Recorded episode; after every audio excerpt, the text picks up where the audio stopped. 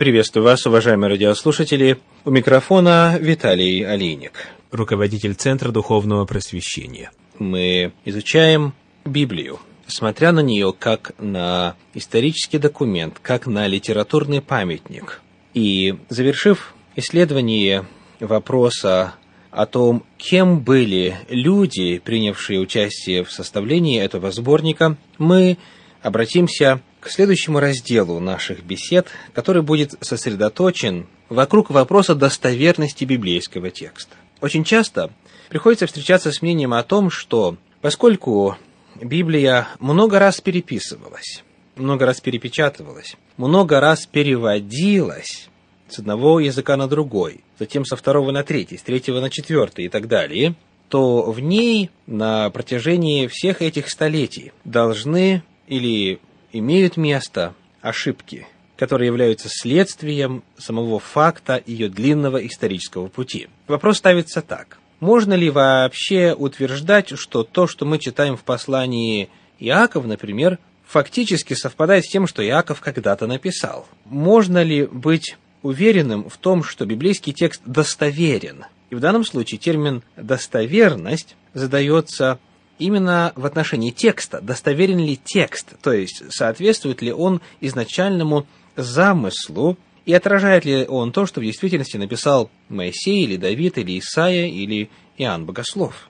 Этот вид исследования рассматривает то, как передавались тексты Ветхого и Нового Заветов с оригиналов рукописи до сегодняшнего дня. И здесь есть три аспекта, которые подлежат исследованию.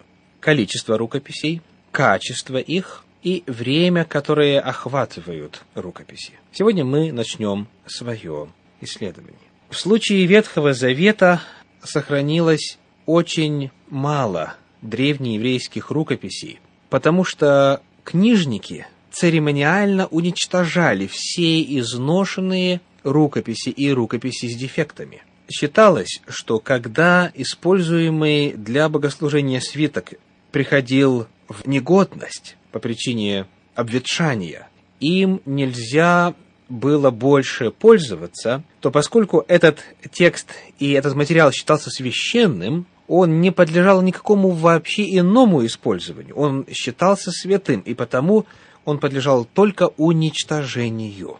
Во-вторых, многие древние рукописи были утеряны и уничтожены во время бурных событий израильской истории – это пленения, это погромы, это войны и так далее. И потому даже из числа рукописей, которые были пригодны к использованию, многие были потеряны. Но существующие сегодня еврейские рукописи дополняются свитками Мертвого моря. Это свитки, которые были найдены в 1947 году в 12 пещерах на побережье Мертвого моря. Это рукописи, которые датируются вторым веком до нашей эры.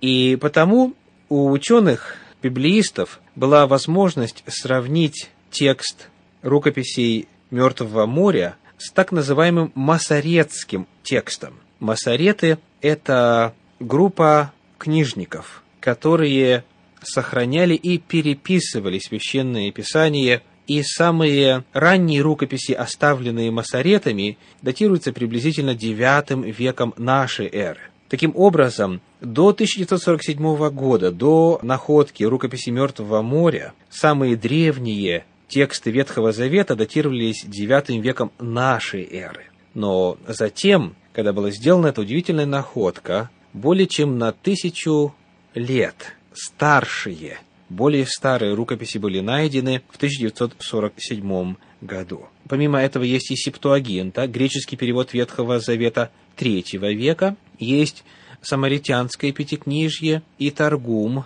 это древний популярный пересказ Ветхого Завета, а также Талмуд, учения и комментарии, относящиеся к еврейским писаниям, в котором цитируется также Ветхий Завет.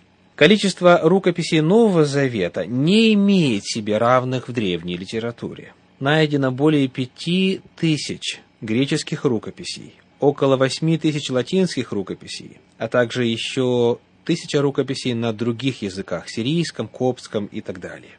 в добавлении к этому невероятному количеству у нас еще имеются десятки тысяч цитат отрывков Нового Завета, которые приводили ранние отцы церкви. В принципе, Новый Завет можно было бы восстановить по цитатам его у церковных писателей. В противопоставлении этому следует отметить, что в среднем обычное количество копий произведений таких греческих и латинских авторов, как Платон, Аристотель, Цезарь и Тацит, колеблется от 1 до 120, во много-много раз меньше, чем Новый Завет. Второй вопрос – это качество имеющихся рукописей.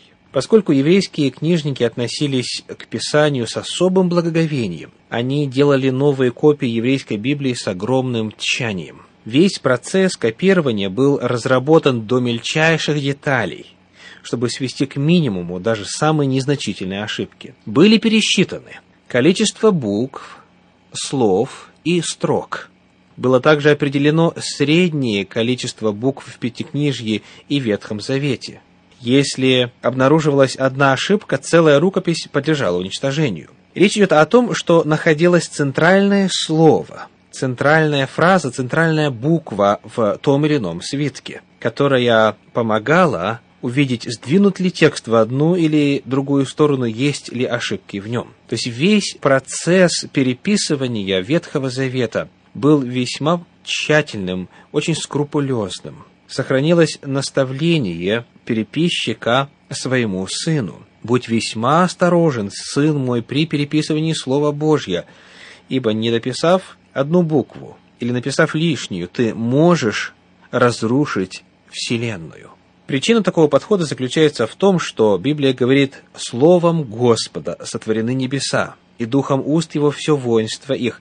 Он сказал, и сделалось, повелел и явилось». Библия есть Слово Божье, и потому древние переписчики боялись, что если будет искажено какое-либо слово в Библии, то разрушится весь мир и вся Вселенная, которая была сотворена этим же самым словом. В результате такой крайней тщательности качество рукописи еврейской Библии превосходит все другие древние рукописи. Открытие в 1947 году свитков Мертвого моря дало возможность проверить это в значительной степени, потому что эти еврейские свитки, как мы уже упомянули, датируются примерно на тысячу лет раньше самых ранних масоретских ветхозаветных рукописей. Но, несмотря на такое длительное время, различия между свитками Мертвого моря и масоретскими текстами очень малы, незначительно малы. Большинство из них относятся к правописанию и стилю, и не касаются значения. Итак, качество рукописей Ветхого Завета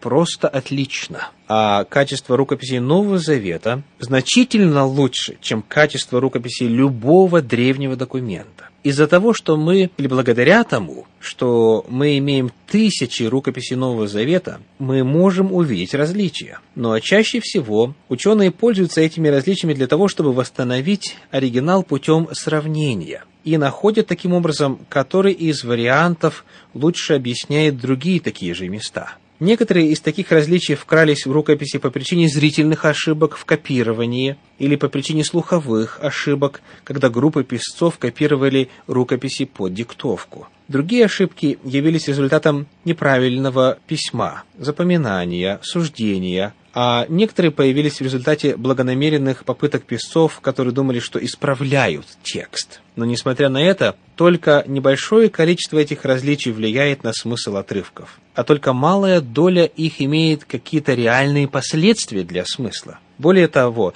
ни одно из различий не имеет какого-либо серьезного основания для того, чтобы выразить сомнения в доктринах Нового Завета. Новый Завет чист на 99,5% а те 0,5 чаще всего можно практически точно установить с помощью текстового критицизма.